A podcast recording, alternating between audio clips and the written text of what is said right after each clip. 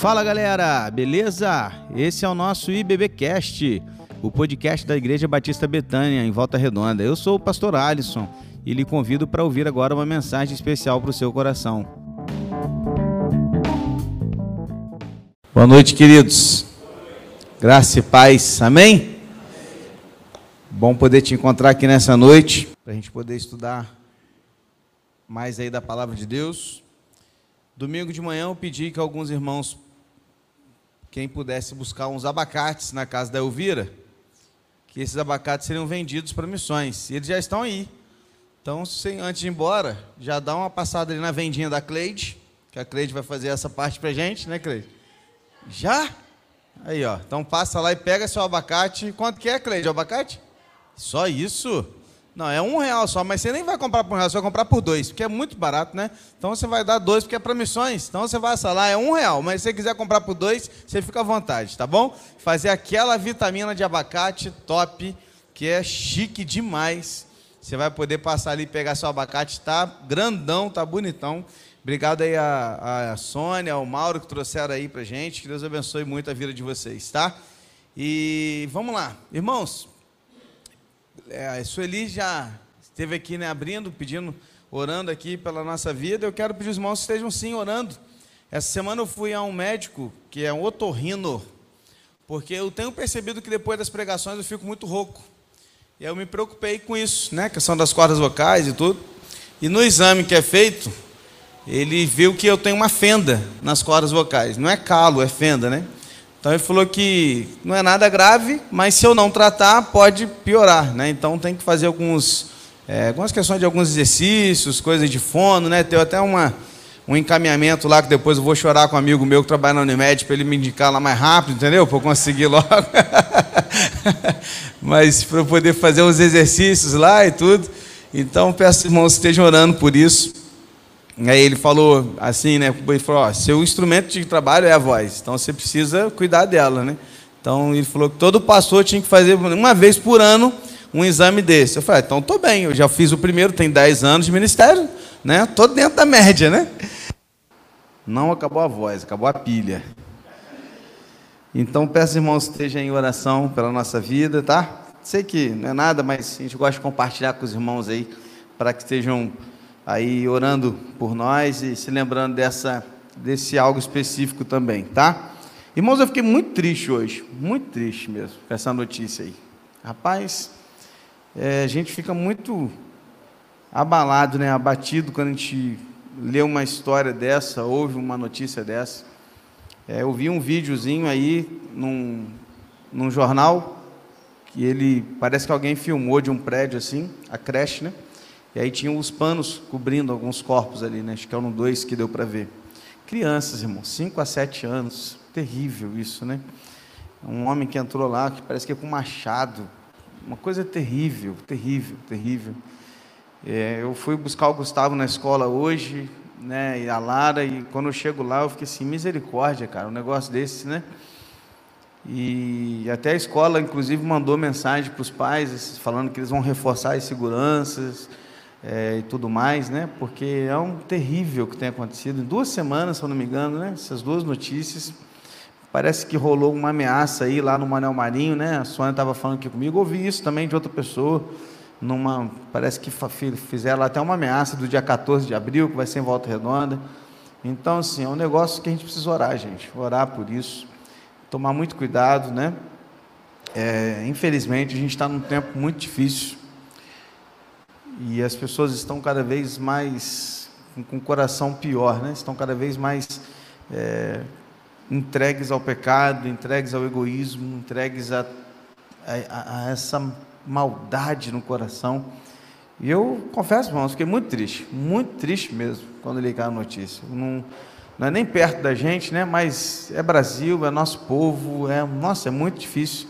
São crianças, e a gente lê uma notícia dessa, dá vontade mesmo, né, de, de que tenha pena de morte mesmo, dá vontade que um, um cara desse pague mesmo de verdade, né? Aí você vai me julgar já por causa do que eu falei isso, né? Corta isso aí do, do, do não pode isso depois para o YouTube, não. Mas, porque, sinceramente, gente, humanamente é o que dá vontade, né? Vamos falar sério. Humanamente é a vontade que dá. Porque é terrível ver um. Maltratar alguém já é ruim de você ver, maltratar uma criança é pior ainda, né? E é terrível. Vamos orar por isso, irmãos. Vamos orar por essas famílias. Vamos orar por esses pais. Vamos orar pela proteção dos nossos filhos. Vamos orar pelas nossas crianças. Precisamos orar muito, muito, muito mesmo. Tá? Não deixe de fazer isso. Em casa, nos seus momentos de oração, ore muito pela vida da nossa sociedade, para as nossas crianças, pelos nossos filhos, porque realmente isso é terrível, tá? Então, queria compartilhar essas palavras com vocês, porque realmente me é, mexeu muito, né? mexe muito com a gente quando são coisas assim. Que Deus tenha misericórdia, misericórdia de nós. Essa é a palavra. Amém, queridos? Enfim, o fim chegou. Estávamos tanto já aí prometendo nas últimas semanas que a Babilônia ia chegar para ajudar, e hoje nós veremos como isso aconteceu. E hoje nós vamos ter nosso último estudo dentro da série Checkmate, dentro dos livros dos reis, porque a partir de semana que vem a gente entra em crônicas. Nós vamos passar aí para uma nova fase, um novo momento. Nós vamos olhar com outro, com uma outra ótica, né, de uma outra maneira, o reinado de Israel e de Judá. E eu tenho certeza que nós vamos aprender ainda mais com crônicas. Crônicas tem alguns textos belíssimos, lindos né, que fazem a gente refletir, pensar, e eu tenho certeza que a gente vai crescer muito também na continuidade dos nossos estudos na semana que vem. Mas hoje eu quero convidar você a abrir sua Bíblia lá em 2 Reis, capítulo 23. Nós vamos ler os versículos a partir do 31. Abra a Bíblia, por favor. Semana passada nós vimos o reinado do bom rei Josias e como ele tentou de várias formas levar o povo a um avivamento através da palavra de Deus. E ele realmente fez a diferença no meio do seu povo. E depois que ele morre, quem assume o trono é o seu filho mais novo. O nome dele é Joacás, colocado no trono pelo povo. E eu quero convidar você para que a gente possa ler a partir de agora o que vai acontecer com estes próximos reis e se eles fizeram o que é bom ou não aos olhos do Senhor. Vamos lá? 31 a 34. Joacás tinha 23 anos de idade quando começou a reinar e reinou três meses em Jerusalém. A mãe dele se chamava Ramutal e era filha de Jeremias, de Libna, que não é o profeta, tá?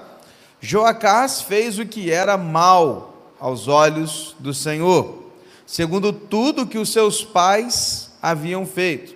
Porém, Faraó, Neco, mandou prendê-lo em Ribla, na terra de Ramate, para que não reinasse em Jerusalém, e impôs à terra um tributo de 3.400 quilos de prata e 34 quilos de ouro. Faraó Neco colocou Eliaquim, filho de Josias, como rei em lugar de Josias, seu pai, e mudou o nome dele para Jeoaquim mas levou Joacás consigo para o Egito, onde ele morreu. Bom, vamos lá. Primeira coisa, Joacás era filho de Josias, aquele que foi um grande rei. Mas mesmo assim, a Bíblia diz que ele fez o que era mal aos olhos do Senhor.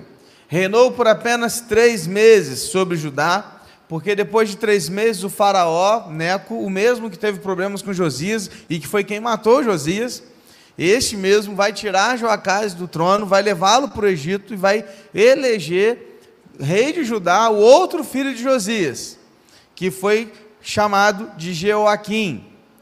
É interessante olhar também por, para o texto aqui, porque é questão de interpretação. Talvez você leu aqui, talvez você deu um, assim, uma estranheza, porque o, o texto fala que ele fez o que era mal aos olhos do Senhor, segundo tudo que os seus pais haviam feito. Mas o seu pai era um pai bom, não era, Josias? Mas o texto não está se referindo ao pai Josias, está se referindo aos antecessores, é isso, né? Dele, os reis maus que viveram antes dele, inclusive Jeroboão, que era o padrão de rei mau, tá? Então, quando você lê aqui, por exemplo, essa questão de interpretação, nestes pais aqui não está Josias. estão os pais que fizeram o que era errado aos olhos do Senhor, ou seja, os outros reis, os reis do passado. Esse mesmo faraó que tirou Joacás do trono e levou para o Egito, colocou um imposto sobre o povo de Judá. Ele impôs que o povo tivesse que pagar 30, cadê? 34 quilos de ouro e 400 quilos de prata. Então eles tiveram que pagar por isso, né? Não, peraí, errei aqui. 3.400 quilos de prata e 34 quilos de ouro. Não é só 400, não. 3.400 quilos de prata e 34 quilos de ouro. Então, isso aqui era como que um pagamento anual para que Judá ficasse tranquilo. Então, Judá agora estava sob o controle de Faraó, do Egito.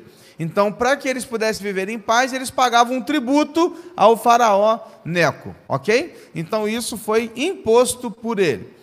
Como Joacás foi levado para o Egito, lá ele morreu. Não se sabe onde foi sepultado, possivelmente lá mesmo no Egito. Então, não foi sepultado junto ao túmulo dos reis de Judá.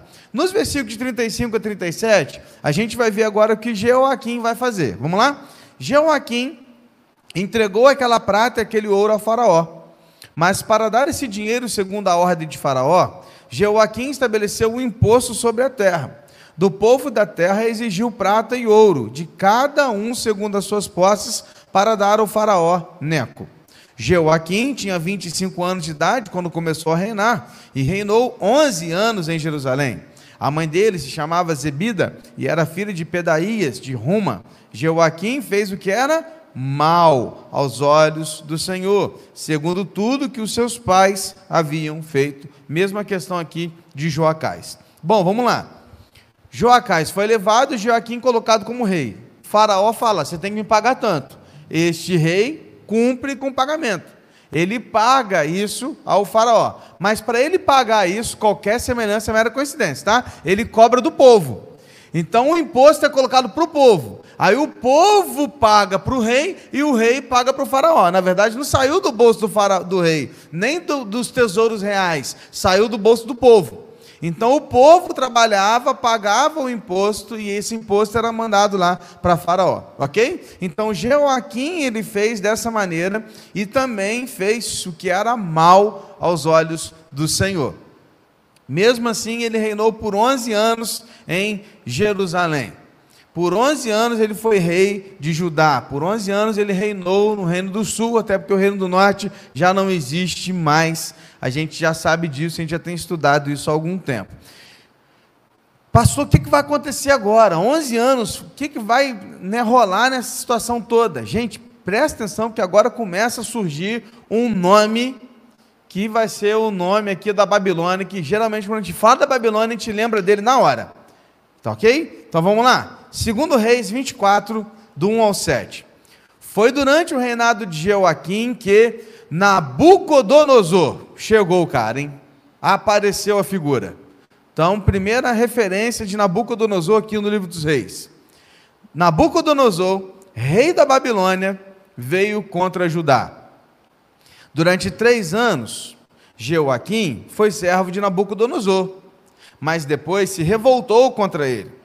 O Senhor enviou contra Jeoaquim bandos de caldeus, sírios, moabitas e amonitas.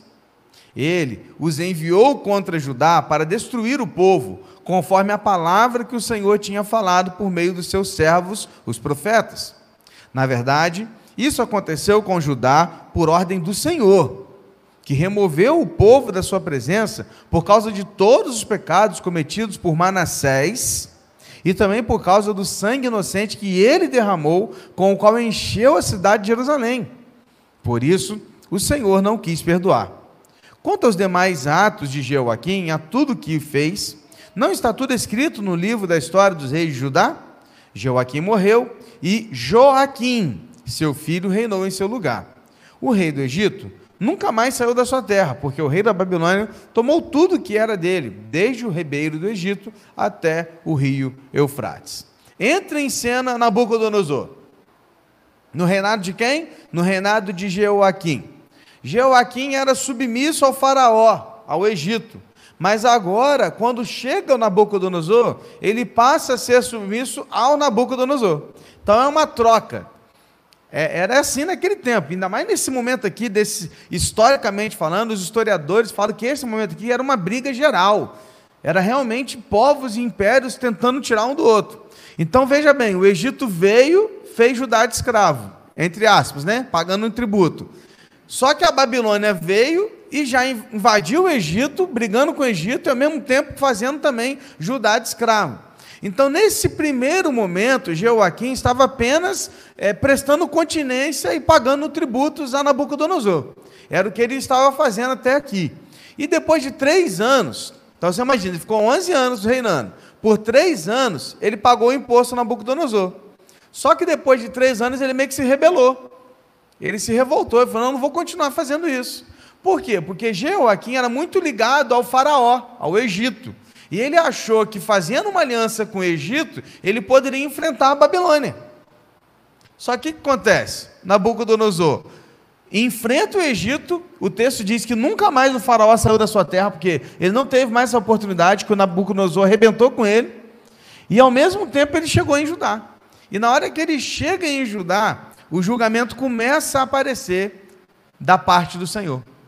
E aí você vai ver uma coisa que é muito interessante, porque o Nabucodonosor e a Babilônia já tinham alguns povos vassalos, ou seja, povos que estavam sob o seu controle. E você vai ver aqui que o texto citou quatro deles. Quatro desses povos, que são os caldeus, os sírios, os moabitas e os amonitas, os amonitas. Agora preste atenção num detalhe. Estes quatro povos eram submissos à Babilônia e eles foram mandados pelo rei da Babilônia para invadir Judá. Só que o texto não diz que foi Nabucodonosor que mandou. O texto diz que foi quem que mandou? O Senhor. Foi o Senhor quem mandou que aqueles povos fossem lutar contra Judá.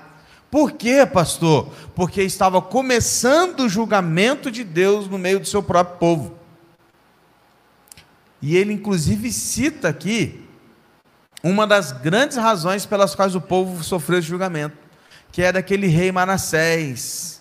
Você vai se lembrar dele, que colocou algumas, algumas estátuas de ídolos dentro do templo, que começou a adorar os astros, lembra da astrologia, dessas coisas? Que matou muitos, muitos inocentes no meio de Jerusalém, sangue inocente foi derramado ali em Jerusalém, por quê? Por causa desse rei. Então, por causa dele, inclusive, não apenas dele, mas inclusive por causa de Manassés, o povo estava começando a sofrer o julgamento de Deus. Diz o texto também que Joaquim morreu. E Joaquim foi um rei muito perverso, queridos. Não sei se você se lembra, mas tem um texto de Jeremias que ele manda um rolo para um rei e o rei rasga o rolo. É ele. Esse cara foi quem rasgou o rolo do, de Jeremias. Foi esse rei. O que você precisa entender é que o mesmo profeta Jeremias, ele havia avisado ao rei que ele teria uma vergonhosa morte, uma morte vergonhosa, e ele não seria sepultado não aqui nos reis, mas no livro dos crônicas e nos outros, nos outros livros históricos, muitos historiadores defendem a tese de que esse rei, o rei Joaquim, ele morreu e o seu corpo foi jogado numa vala. Ele não foi sepultado junto aos reis de Jerusalém. Por quê? Porque foi um rei perverso, um rei mau, que buscou fazer tudo que desagrada a Deus. Agora, outro rei está no trono de Judá. O nome dele é Joaquim, não confunda. O anterior é Jeoaquim, agora é Joaquim, beleza? Então vamos lá, do 8 ao 17. Será que esse vai fazer alguma coisa boa? Joaquim tinha 18 anos de idade quando começou a reinar e reinou três meses em Jerusalém. A mãe dele se chamava Neusta e era filha de Eunatã, de Jerusalém. Joaquim fez o que era mal aos olhos do Senhor, como seu pai havia feito antes dele. Agora sim, Joaquim é filho de Jeoaquim. Então, agora sim, literalmente é o que seu pai havia feito de mal, ele fez igual. Aí o texto continua. Naquele tempo, os servos de Nabucodonosor, rei da Babilônia, subiram a Jerusalém e a cidade foi cercada. Nabucodonosor, rei da Babilônia, veio à cidade quando seus servos a sitiavam. Então Joaquim, rei de Judá, acompanhado de sua mãe, seus servos, seus príncipes e seus oficiais, se entregou ao rei da Babilônia. E o rei da Babilônia, no oitavo ano do seu reinado, o levou cativo. Levou dali todos os tesouros da casa do Senhor e os tesouros do palácio real. E conforme o Senhor tinha dito, cortou em pedaços todos os utensílios de ouro que Salomão, rei de Israel, tinha feito para o templo do Senhor. Nabucodonosor levou cativa toda Jerusalém, bem como todos os príncipes, todos os homens valentes, todos os artífices e ferreiros, ao todo dez mil. Ninguém ficou, a não ser o povo pobre da terra. Levou cativo de Jerusalém para a Babilônia o rei Joaquim, a mãe do rei, as mulheres deste, seus oficiais e os homens principais da terra o rei da Babilônia, levou cativos para a Babilônia todos os homens valentes, em número de sete mil, e ainda mil artífices e ferreiros, todos eles treinados para a guerra. O rei da Babilônia constituiu o rei em lugar de Joaquim, o tio paterno dele, Matanias, e mudou o nome dele para Zedequias. Para um pouquinho, vamos entender tudo que está acontecendo aqui. Este ataque aqui da Babilônia, a gente pode dizer que foi o primeiro ataque, grande ataque contra Judá, diretamente pela Babilônia. Aqui a gente tem a primeira grande deportação de Judá, que foi realizada relativamente sem muitos danos para Jerusalém. Então, assim, foi uma deportação mais leve. Nabucodonosor chegou lá, começou a tirar o pessoal, separou quem ele queria, eu quero esse aqui, esse aqui, esse aqui, esse aqui, esse aqui é inteligente, esse aqui é sábio, esse aqui tem é, conhecimento disso, conhecimento daquilo, esse aqui vai ser bom artífice, esse aqui é outra coisa, esse aqui é isso, separou todo mundo. Dentre eles, 10 mil.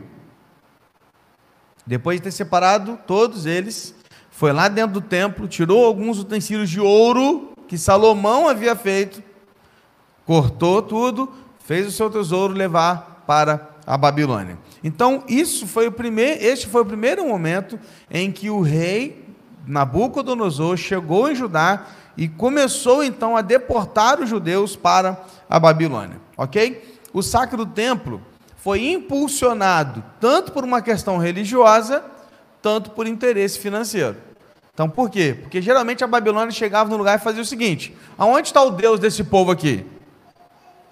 Arrebenta com tudo. Quebra é, é, estátua, quebra ídolos, quebra tudo, pega e leva para Babilônia. Então era assim, para mostrar o seguinte: o meu Deus é mais forte que o seu Deus. Era assim, irmãos, naquele tempo. Então essa é a ideia. Quando eles chegam no templo de Jerusalém, não tinha um Deus assim, em estátua, porque o nosso Deus não tinha né, nenhuma imagem, não tem nenhuma imagem que possa é, corresponder ao nosso Deus. Então não tinha imagens. Então o que, que eles fazem? Eles começam a tirar algumas das, dos utensílios do templo para levar. Então eles estão dizendo o seguinte: ó, nós temos um Deus mais forte que de vocês. É por isso que a gente está levando. Mal sabiam eles que eles estavam sendo usados pelo Deus de Judá. Na verdade, é o nosso Deus que estava controlando tudo. Só que ele achou né, que era o Deus dele que estava vencendo. Além dessa questão religiosa, havia também a questão financeira. Querendo ou não, era um ouro, eram prata, eram né, é, é, dos metais mais preciosos daquela época que eles iriam levar para a Babilônia. Então, foi isso que ele fez. Era costume da Babilônia é, recrutar, fazer cativo essas pessoas. Aí que entra a história de Daniel e os seus três amigos, por exemplo. Né? Eles são onde? É esse povo que está sendo recrutado aqui. Então, olha só como é que a história começa a fazer sentido.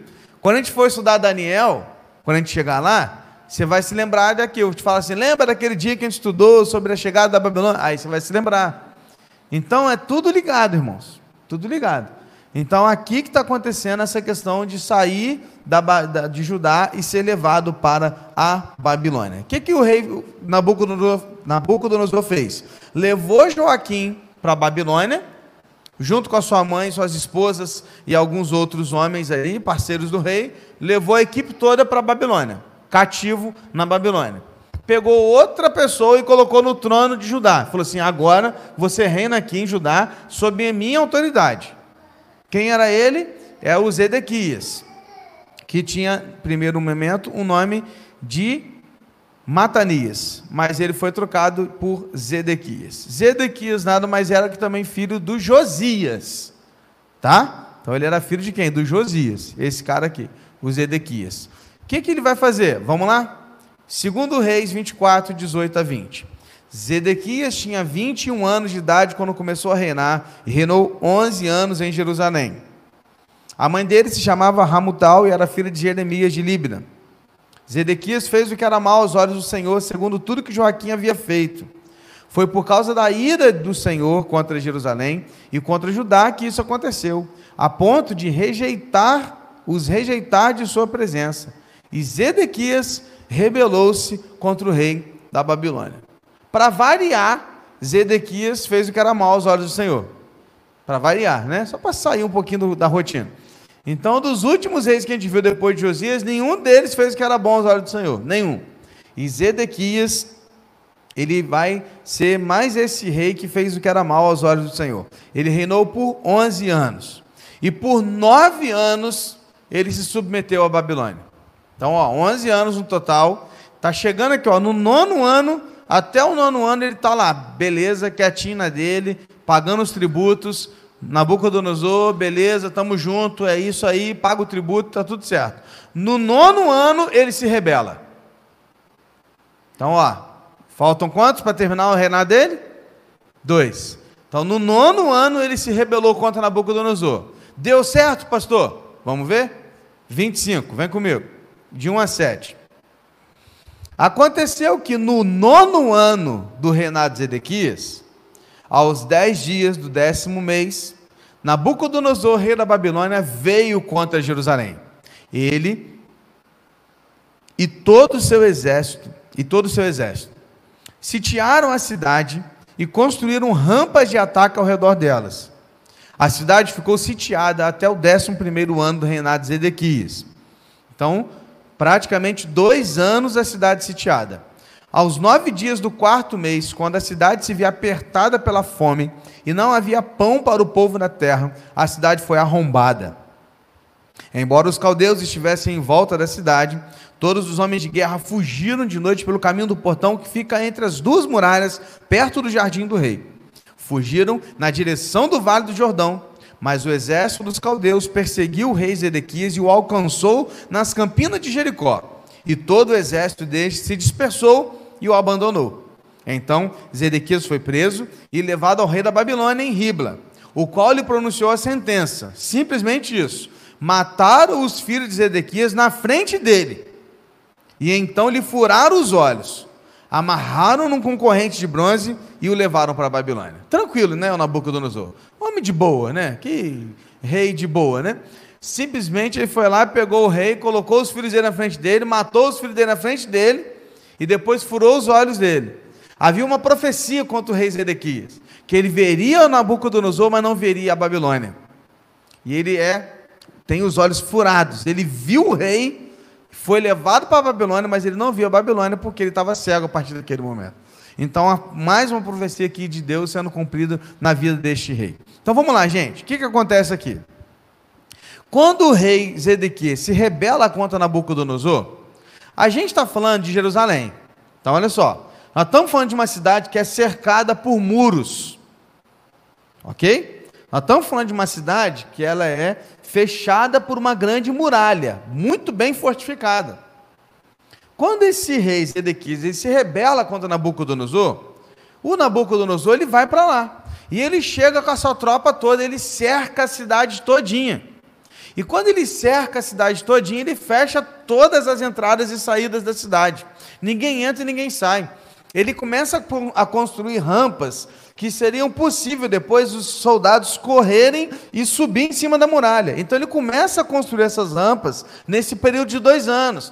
E enquanto ele está construindo as rampas, ele cercou a cidade, ninguém entrava e ninguém saía.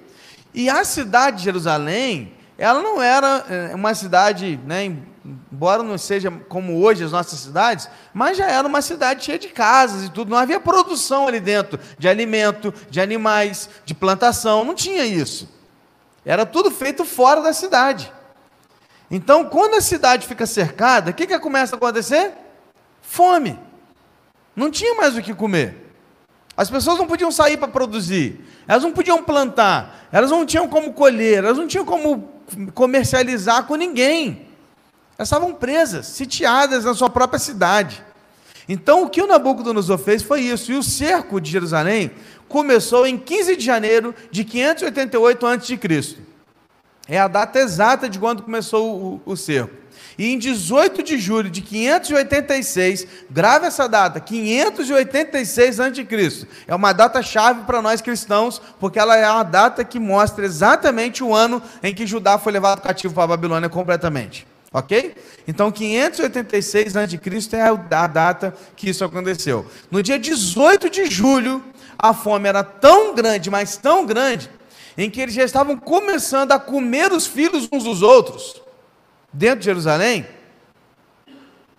as rampas estavam prontas. A fome já tinha invadido todo mundo, não tinha ninguém forte para lutar mais, porque estava todo mundo com fome. O que, que Nabucodonosor faz? Arromba a cidade. Ele sobe naquelas rampas e começa a invadir a cidade. E aí, meu irmão, é só um entrar, um grupo entrou, abre a portão, abre a portão da cidade e começa a entrar todo mundo. E os soldados começaram então a, a, a matar todos os judeus que ali estavam. E o rei Zedequias, ele foge por, uma, por um portão, que né, teve uma brecha ali, ele fugiu para aquele portão junto com alguns de seus soldados, mas os caldeus, que estavam sob a direção do Nabucodonosor, né, viram aquilo, foram atrás dele, pegaram ele num vale de Jericó, e lá eles então trouxeram o rei para Nabucodonosor, e aí que aconteceu essa história que a gente acabou de ler. Colocou ele diante dos seus filhos, matou os filhos dele na frente dele, para ele poder presenciar e ver aquilo acontecendo. Depois furou seus olhos, amarrou a corrente de bronze e o levou para a Babilônia. É isso aqui que começa exatamente, literalmente, o que a gente chama do cativeiro da Babilônia. Aí você fala assim, pastor, mas aí acaba aqui? Não. Os próximos versículos, eu não vou ler com você, não do 8 ao 26. Porque eu sei que você está tão curioso, mas tão curioso, que você não vai chegar em casa, você não vai ver novela, você não vai ver futebol. Você vai pegar a Bíblia e você vai ler de novo esses capítulos todos. Então você vai ler tudo. Aí você vai se lembrar de tudo que eu vou te falar aqui agora, beleza? Quando você chegar em casa e ler tudo de novo. Então eu vou só te citar o que está acontecendo aqui, o que, que vai acontecer nos próximos versículos. Quando os babilônios fazem isso tudo, na sequência do texto que a gente vai ler em casa aí, o que, que acontece? Então vamos lá. Vou listar para você o que, que eles fazem. Primeiro, eles começam a queimar o templo do Senhor. Eles queimam a casa do Senhor. Eles destroem todo aquele templo construído por Salomão. Joga tudo no chão e queimam tudo. Eles destroem o palácio do rei e todas as casas ao redor, eles começam a quebrar tudo, a destruir tudo. Começa a destruir tudo.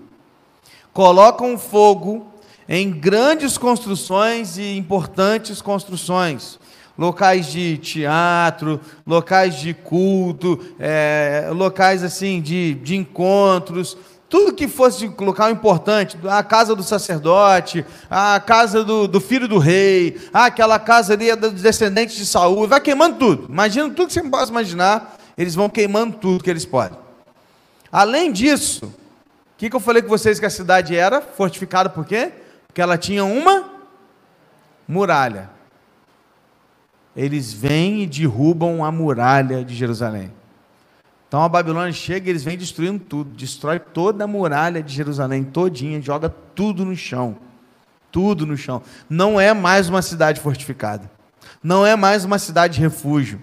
Não é mais uma cidade onde você se encontra fortalecido, não. Ali não tem mais fortaleza.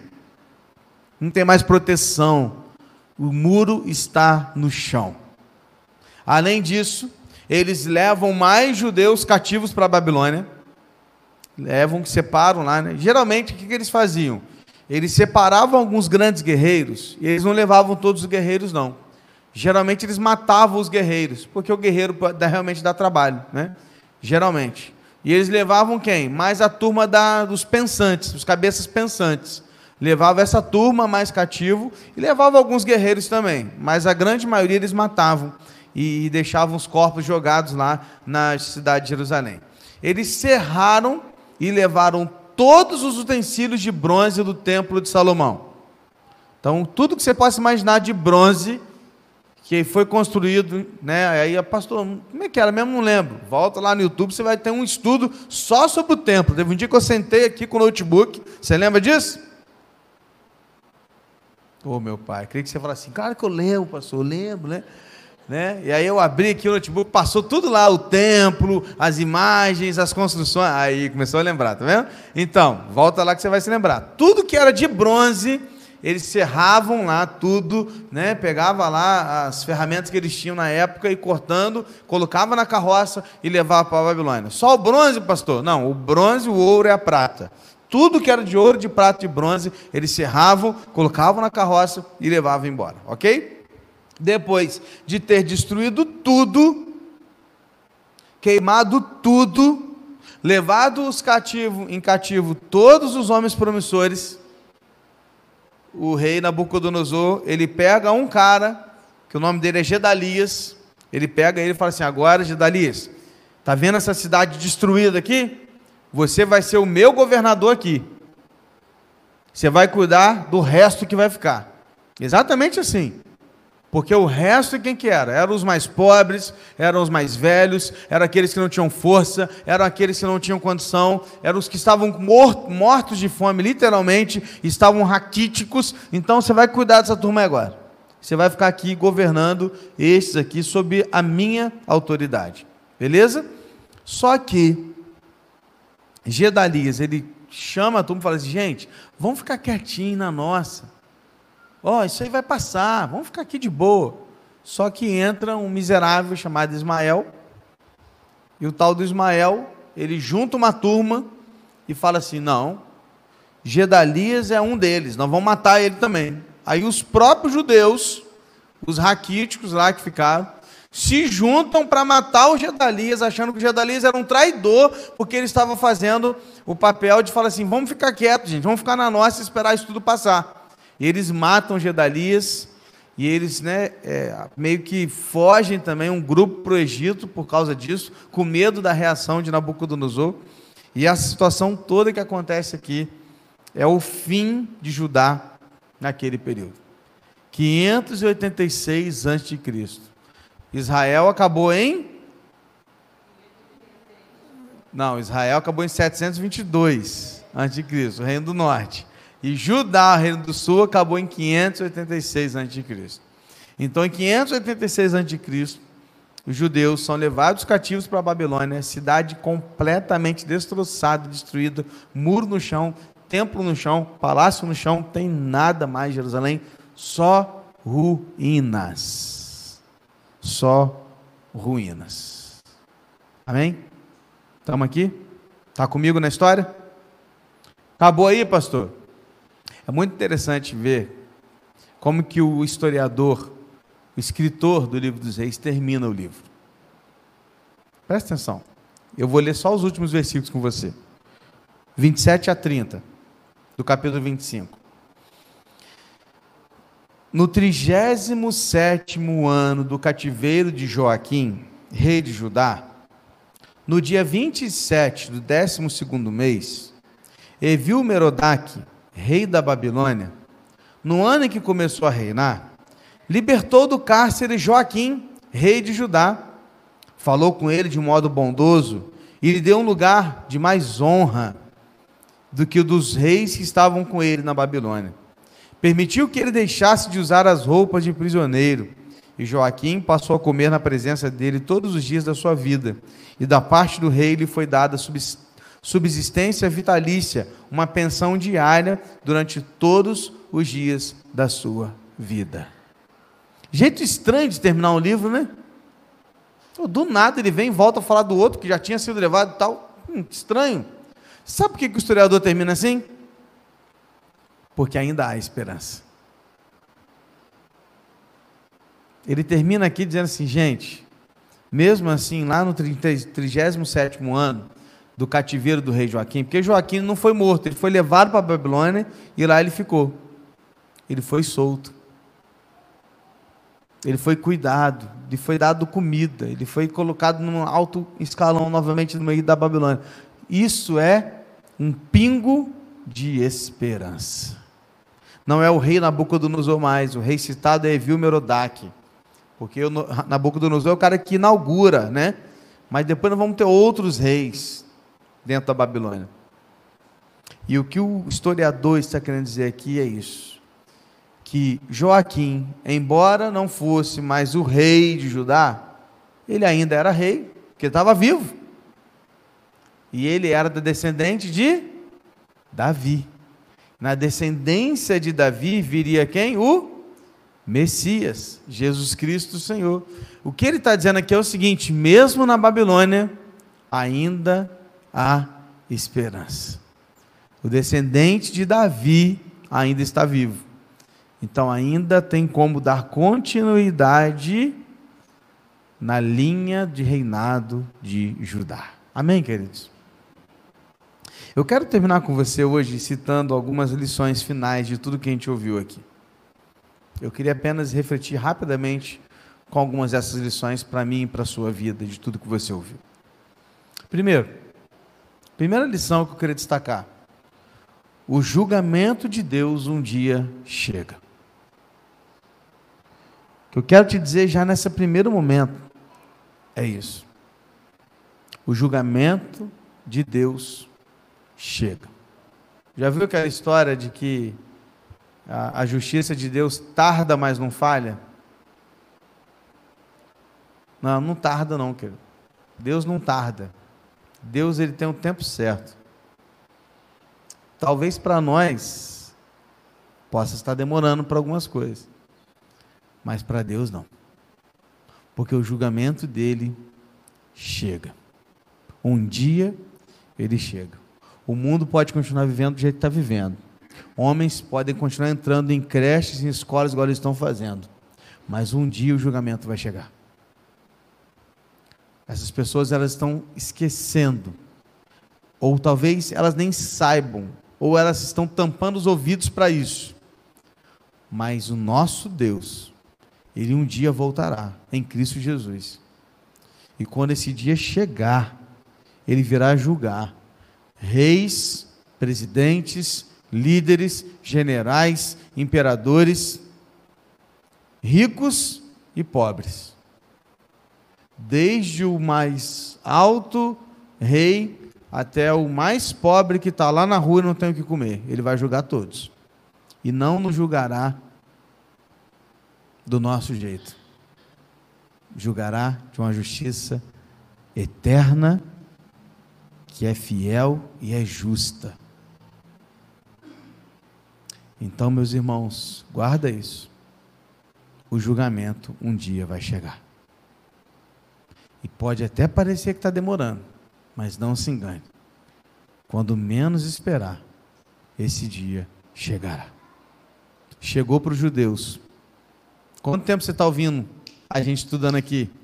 Que Deus está falando com o povo: ó, oh, eu vou julgar, Ó, oh, se não mudar vai ser ruim. Ó, oh, para com isso. Ó, não me. Vocês estão idolatrando. Quantas vezes a gente leu aqui? Vários e vários momentos. E agora? Chegou. Chegou o julgamento de Deus. Enfim, o fim. E um dia o fim vai chegar. Segunda lição é que a ascensão ou declínio de um povo é medido pela sua adoração a Deus. Queridos, o que define a nossa ascensão ou o nosso declínio é o nosso relacionamento com Deus, é a nossa adoração a Deus, é o quanto a gente se relaciona com o Todo-Poderoso. A gente está vendo aqui um povo em declínio, por quê? Porque é um povo que decidiu não adorar a Deus, um povo que abandonou o Senhor, um povo que escolheu os ídolos, um povo que escolheu suas próprias vontades, um povo que não escolheu servir o Senhor dos Senhores. E agora eles estão em declínio total. Mas houve um tempo de ascensão. E qual foi esse tempo de ascensão? Foi quando eles decidiram adorar a Deus. Quando um homem vem, Josias, e fala assim: Não, aqui nós vamos acabar com tudo, destrói isso tudo. Aí Deus ele fala: Então, por causa disso, nós não vamos, eu não vou trazer o julgamento no seu tempo. E o seu povo foi salvo do julgamento por causa de você.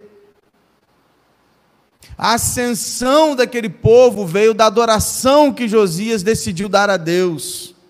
E a adoração não está ligada à música. A adoração é vida. A adoração que você faz na sua casa quando ninguém vê. Adoração é quando você está diante do seu computador sem ninguém te olhando. Adoração é quando você está trabalhando e você tem a oportunidade de fazer uma, uma coisa errada, uma falcatrua para se beneficiar e você não faz. Adoração é o seu caráter, é a sua vida com Deus, é a sua vida com o próximo, é a sua vida na sua família. Isso é adoração. Então, quando eu adoro a Deus, a minha vida vai sendo levada a um nível mais profundo com aquilo que Deus quer para mim. Amém, irmãos? Se hoje você pudesse medir a sua vida, você está em ascensão ou em declínio? Na base da adoração. Estou falando de dinheiro, estou falando de profissão, estou falando de nada disso, estou falando de adoração. Se você for hoje, fala assim: olha, hoje minha vida está subindo ou está descendo baseado na minha adoração a Deus.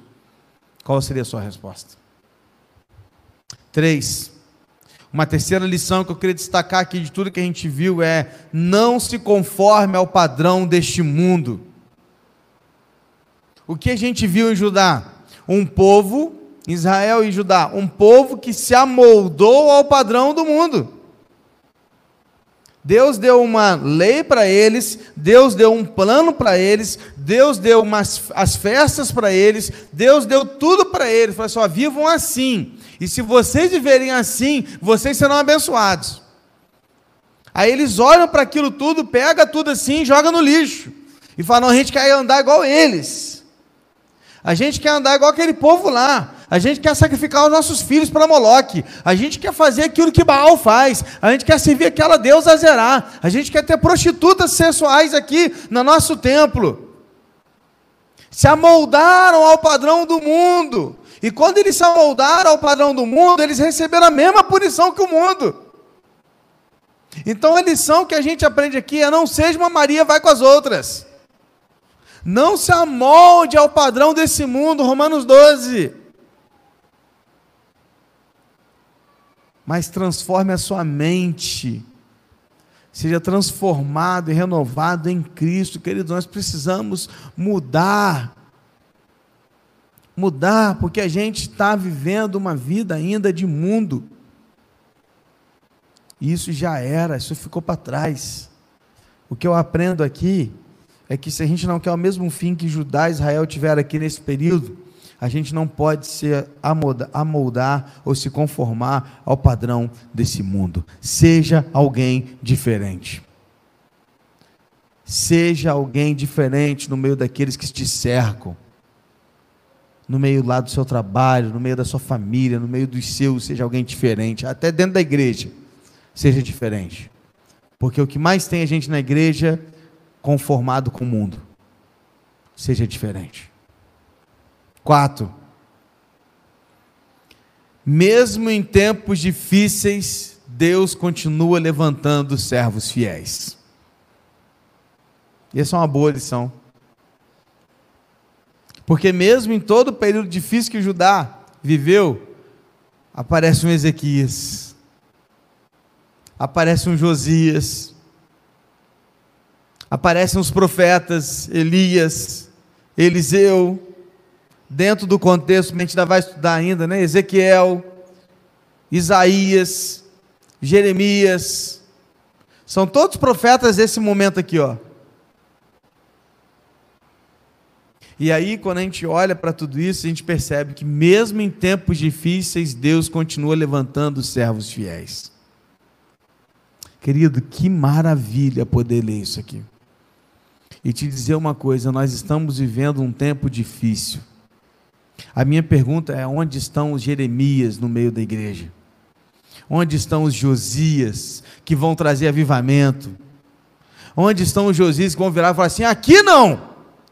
Lá vocês podem fazer isso aí, mas aqui não. Aqui é casa do Senhor. Aqui a gente decidiu servir a Deus de verdade.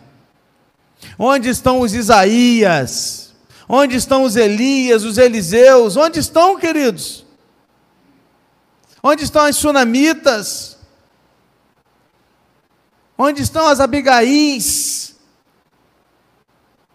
O que eu preciso entender aqui, meu irmão e minha irmã, é que em tempos difíceis Deus continua levantando servos fiéis e nós precisamos nos colocar nessas brechas para sermos os servos fiéis a Ele nos tempos difíceis.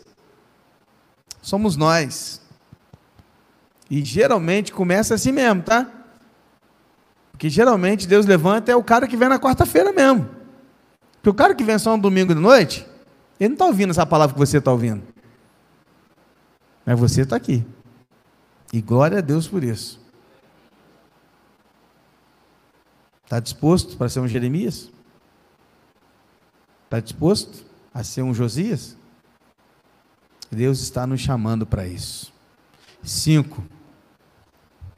Escolha a quem você vai ouvir, se aos homens ou a Deus. Isso aqui também faz toda a diferença. Porque houve reis que ouviram a Deus e estes fizeram o que agradava a Deus. E houve reis que ouviram aos homens e fizeram tudo que desagrada a Deus. Uns estavam preocupados em agradar a Deus, outros preocupados em agradar a homens. A lição que fica para nós é: devemos escolher a quem nós vamos ouvir. Inclusive, a quem vamos ouvir que estão falando por aí, porque tem muitas vozes hoje em dia. Vamos lá.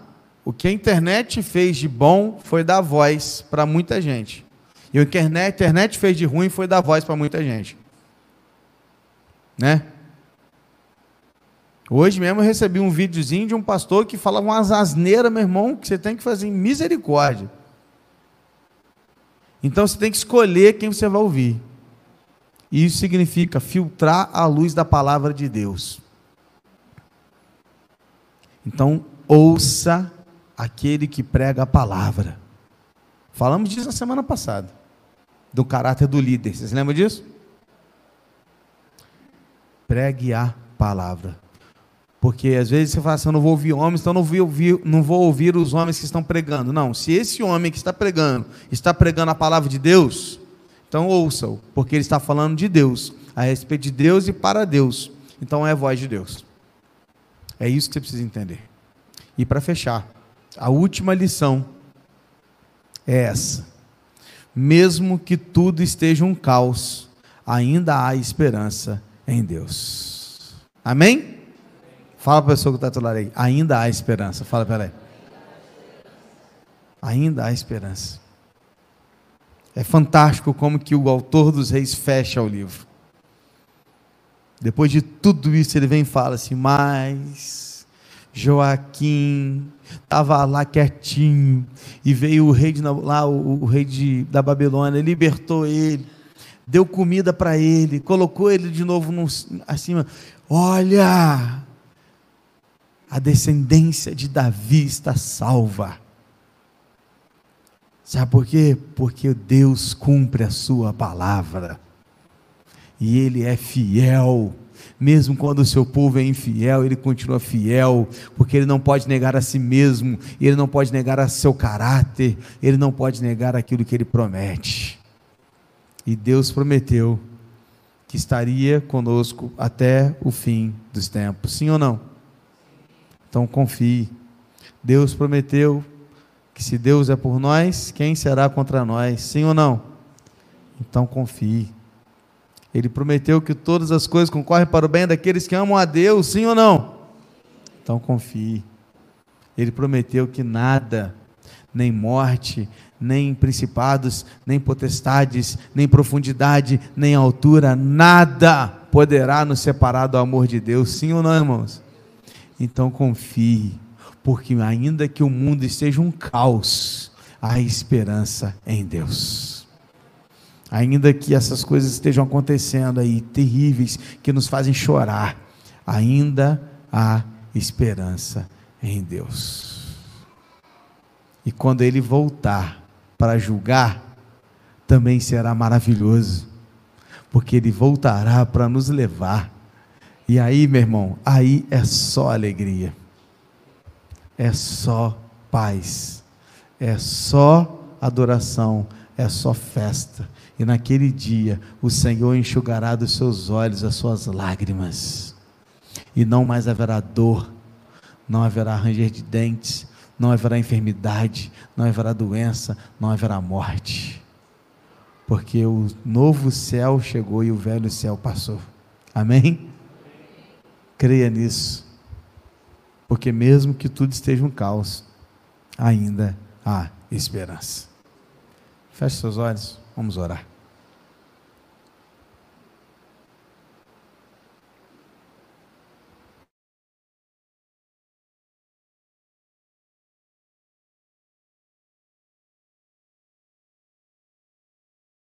para a gente poder chegar ao fim dos livros dos reis. Como é bom estudar, como é bom ler as tuas escrituras. Deus, a gente sai daqui com vontade de voltar logo, porque a gente já quer saber logo o que vai acontecer depois. Como que o Senhor vai conduzir as coisas. E como que o Senhor fez e continua fazendo a tua vontade. Obrigado, Deus, por essas lições tão especiais para as nossas vidas. Que elas encontrem um lugar muito, muito, muito especial nos nossos corações. Que a gente não volte para casa da mesma forma como a gente veio para cá, mas que a gente seja transformado pelo poder da tua palavra. Refeitos pela tua palavra, vivendo para a tua glória através do teu espírito. Conduza-nos, guia-nos, Leva-nos, Deus, aquilo que o Senhor espera de nós. E que esta igreja, nesta igreja, levantem-se homens e mulheres, servos fiéis do Senhor. Isaías, Jeremias, Sunamitas, Abigaís, tantas quantas forem preciso, levanta no nosso meio, cada vez mais, pessoas dispostas a te servir de verdade, que não estejam com medo de agradar ou desagradar homens, mas seja prontos para agradar ao Senhor, nosso Deus.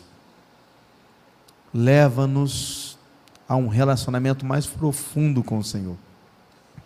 É o que eu te peço.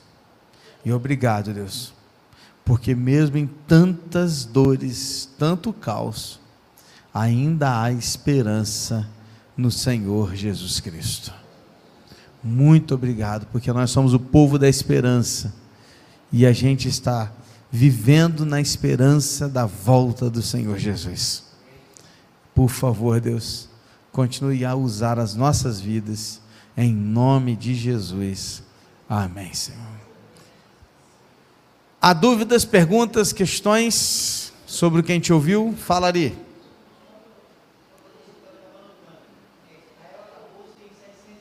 Vinte e dois. 722 Reino do Norte, Judá Reino do Sul 586 antes de Cristo.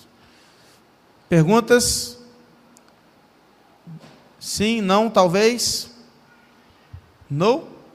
Ok, então estamos encerrando o culto dessa noite. Que Deus abençoe grandemente a sua vida. Espero que esse estudo tenha feito muito sentido para você. Semana que vem começaremos crônicas. Muita coisa boa para a gente aprender e crescer aí na continuidade dos estudos que a gente tem ainda pela frente, hein? Muita coisa boa, tá bom? Que Deus te abençoe. Vai com Deus, com oração silenciosa, nós estamos encerrando o culto dessa noite.